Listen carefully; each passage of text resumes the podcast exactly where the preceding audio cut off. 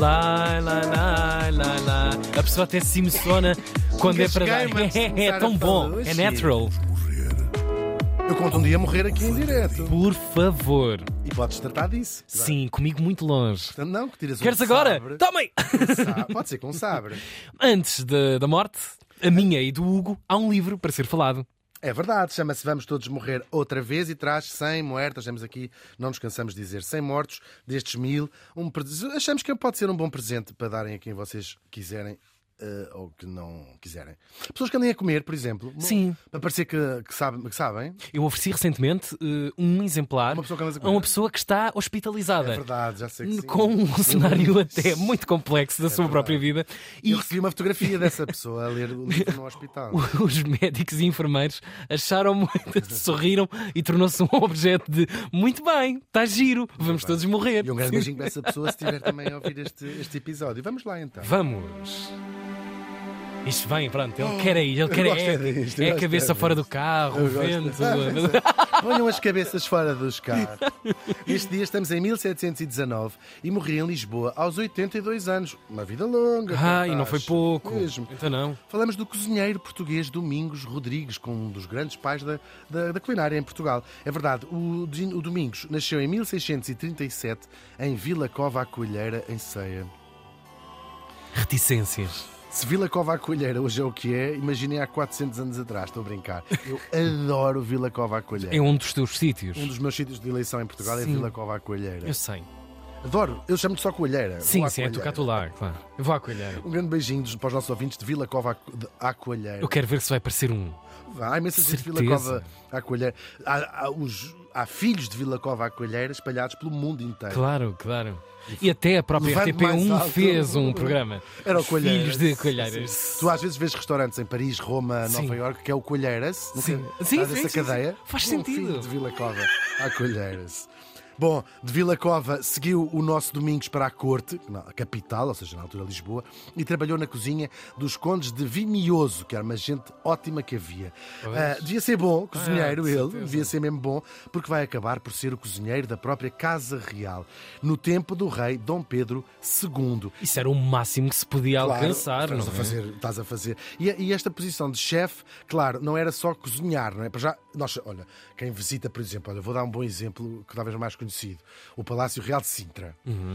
Podem-se visitar as belíssimas cozinhas, agora, aliás, daquelas próprias chaminés, não é? Sim. Mas aquelas belíssimas cozinhas da época do Palácio de Sintra, da Vila de Sintra, Palácio da Vila, tu vês a dimensão daquilo. Portanto, cozinhavas para muitas pessoas depois com não pode estar nada fora de mal, porque levas nos cornos. Responsabilidade até de saúde, tudo incrível. Vida, não é? E aqui esta posição de chefe, que vai ser, é também responsável, é quase um mordomo também da mesma maneira, responsável por organizar os banquetes. Nós quando falámos do Vatel, o cozinheiro francês, falámos um bocadinho disto, mas ele era responsável também pela chegada das coisas, enfim, era uma posição gestão da mercearia, de tudo. Sim, claro. É engraçado, nós sabemos, as casas inglesas têm, quem vê os Downton Abbeys da vida sabe que as casas inglesas tinham historicamente muitas pessoas a trabalhar lá, às vezes muitas dezenas, conforme o tamanho da casa, chegavam a ser centenas as pessoas que trabalhavam. E há uma fortíssima... Os ingleses já têm uma sociedade muito estratificada, mas dentro das próprias pessoas que trabalhavam dentro das casas, é uma hierarquia muito... É quase da tropa, não é? Sim. Uma hierarquia muito, muito estratificada mesmo, muito clara. E o cozinheiro ou a cozinheira é sempre uma figura com uma importância enorme. E no household aristocrático inglês, é a única pessoa que é tratada por cook, como se fosse o seu nome próprio. Good morning, cook. Então, é muito... recebe isto como um título. Sim. É muito engraçado. Uau. As outras pessoas são tratadas pelo nome, não é? O nome, o apelido, o que seja, e esta tem este... E até na cama. Na cama também. Sim. Cook. Sim. Thomas Cook. Muito bem. Agora, o nosso Domingos, claro, nesta posição em que ele estava... Larga! Ninguém melhor do que ele para escrever o primeiríssimo tratado de culinária portuguesa que ele publica em 1680. Chama-se ele A Arte da Cozinha. É um olhar sobre o que é que se comia. É ótimo para os historiadores também, não é? Porque podes olhar para o que se comia em Portugal neste século XVII. O quê? como, com quem é que se comia, onde é que se arranjava as coisas para comer, se era num bar, se era na internet. Sim. Bom, pelo menos como é que se comia na corte. O resto das pessoas, a gente faz só uma pequena ideia. Como é que seria, por exemplo, em Vila Cova à Coelheira. Claro que nós encontramos muitas coisas da cozinha portuguesa, tal como a conhecemos hoje, coisas com tantos séculos, e já era tudo influenciado por quê? Pela famosa dieta mediterrânica, coisas... o que é que não pode faltar na dieta mediterrânica? Olha, dinheiro, que é sempre bom. Pois. Eu imagino sempre aquele kit básico. Alho, azeite, o pão, claro, indispensável. Os enchidos também, grande parte das coisas. O caraças. Sim. Como dispensar o caraças? Claro, o caraças começa sempre um bom refogado. É ótimo. Sim, isso é a chamada... 100, 200 gramas de caraças, claro, por favor. É preciso lembrar, nunca é demais, Portugal não é um país mediterrâneo. O Mediterrâneo começa do Estreito para lá. Obrigado, Hugo. Somos... Porque às vezes ouvimos falar isto, sim, não é? A dieta mediterrânica portuguesa. Sim, adaptámos. É muito parecida com o que se faz nos países que são verdadeiramente do Mediterrâneo, que não é o vosso caso aqui. Também lá estão, no livro do Domingos, os antepassados da açorda, o avô e a avó da açorda, já que reconheceríamos como uma açorda. Mas também alguns toques da cozinha francesa, no intercâmbio que havia, muito engraçado. Escreviam-se os chefes, os cozinheiros das várias cortes europeias, tendo assim: olha, aqui uma coisa que vocês têm de experimentar, que é um bitó com ovo. Sim, a cavalo. A cavalo? Um ovo a cavalo! Um ovo a cavalo! Um ovo a cavalo! É um bitoque, mas tem um ovo a cavalo. Gravíssimo. Tem também uma referência muito antiga, é uma especialidade portuguesíssima, a marmelada. A marmelada. Uau. Nós sabemos que os gregos e os romanos da antiguidade faziam compotas. Para que é que se fazia compotas, Tiago? Para preservar no tempo. Tal e qual. Tudo se estragava. Em países onde os frigoríficos, por exemplo, chegaram mais tarde, sim, há ainda a tradição de se fazer aqueles frascos onde tu vês limões, miscas, como é que se chama? Melos, essas coisas. Sim, miscas, assim, sim. Toda a espécie de coisas se faz, os tomates secos, tudo isso é uma forma, nós hoje achamos que é uma gracinha da cozinha. Para a torrada, não sei o quê. Para o abacate. Não, isto são formas mesmo de conservar os alimentos. E, portanto, faziam assim as compotas, incluindo, claro, marmelos e todas as outras frutas que faziam compotas. Os gregos e os romanos clássicos faziam-nas cozendo-as em mel. Portanto, era em mel que faziam a compota. Também deve ser uma coisa bem boa. Sim. É verdade, a técnica de se usar açúcar vem bem mais longe dos persas, no atual Irão. Eles é que tinham esta tradição de fazer isto com açúcar. Também tem a ver com o que é a matéria-prima que vais tendo de um lado e do outro. Claro. Sim. E terão sido os árabes que trouxeram este método do atual Irão, da Pérsia, para a Península Ibérica. E cá se especializaram, Portugal e Espanha, quer dizer, na Península Ibérica. No Ponte de Açúcar. No Ponto de Açúcar, sim. A marmelada, como nós sabemos, não é propriamente, como a comemos aqui em Portugal, sim, não é propriamente uma compota. É antes, aqui os ingleses até lhe chamam queijo de marmelo, é como eles chamam a isto. Porque de facto é muito particular em relação a qualquer outro doce, não é? Sim. Parece um queijo, é uma manteiga, quase, uma coisa assim qualquer. Uma barra, fica uma barra, sim, exatamente. E vai fazer um sucesso enorme esta forma em Inglaterra, onde já aparece referida em 1480, já como um produto de exportação importante. Portanto, já vinha nos documentos como nós recebemos cá a imensa marmelada portuguesa vinda daqui. Aliás, a própria palavra marmelada, que os ingleses mudam para marmalade, vai passar a significar qualquer compota. Tudo se diz marmalade. Acontece que tu vais a um hotel inglês e dizem lá marmalade, tu pode ser, e depois mete uma compota de laranja. É muito comum. Claro.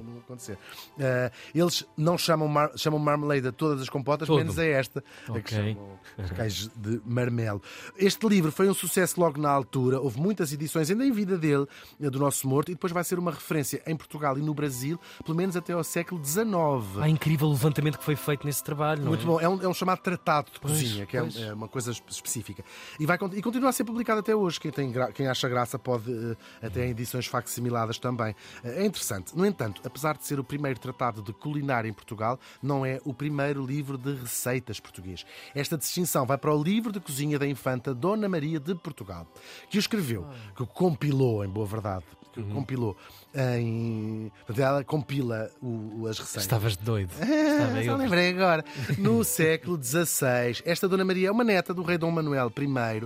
Ela nasceu em 1538, para a localizarmos no tempo. Ela casa com o Duque de Parma, portanto, casou bem. Casou, não ficou mal. Parmigiano. E lá foi ela. Sim, olha, eu quero dizer, claro. E lá foi ela para a Itália e levou. O que é que levava consigo na mala? Uma escova para o cabelo, sempre. Um batonzinho para o cieiro, que ela não sabia lá que tempo é que se fazia em Parma. Um galinho daqueles do tempo, com um velcro para se vestir. Ah, isto hoje chove, hoje não sei. Duas mudas de cuecas e claro. Pouco mais levava ela. Também não dava, nessa exportadora pagava-se mais já essa bagagem. Então sujas, levou já sujas, vestidas no corpo. E levou, claro, este livro, uma coleção de várias receitas. Este livro tem 63 folhas, está dividido em 4 cadernos e tem ao todo 61 receitas. Isto é incrível, do século XVI mesmo. No fundo também foi assim fixar uma tradição que é muito oral, não é? Imagino. Sim, claro. Ia pedindo, colecionava receitas. Ó Teresa, como é que fizestes isto? Sim. Mande-te logo por e-mail. Exatamente. Eu acho que tem graça lembrarmos aqui o nome dos tais 4 cadernos. Caderno dos manjares da carne, que tem 25 receitas. O caderno dos manjares com ovos, com 4 receitas. Caderno dos manjares de leite, com 7 receitas. E, por fim, o caderno das coisas de conservas, com 24 receitas. Muito interessante isso. Incrível. Tem assim umas coisas soltas de como tirar nódoas de não sei o quê, como disfarçar, quando para parecer que não vimos. Como matar o seu marido com cogumelos, por exemplo, com especialidade, fungos. Fungi.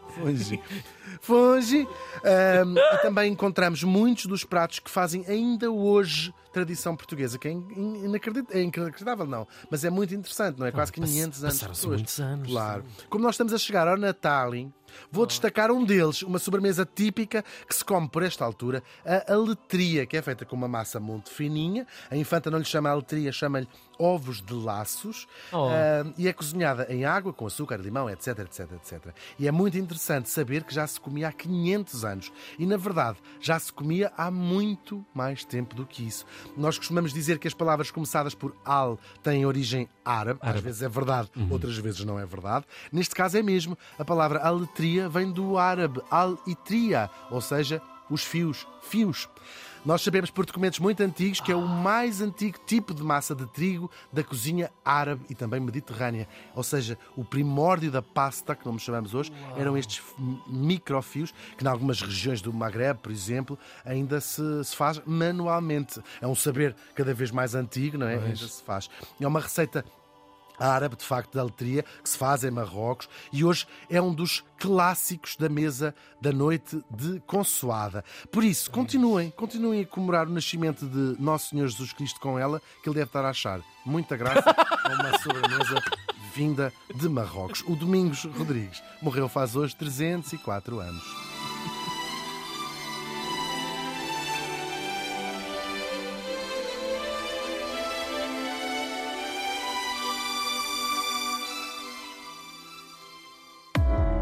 Vamos todos.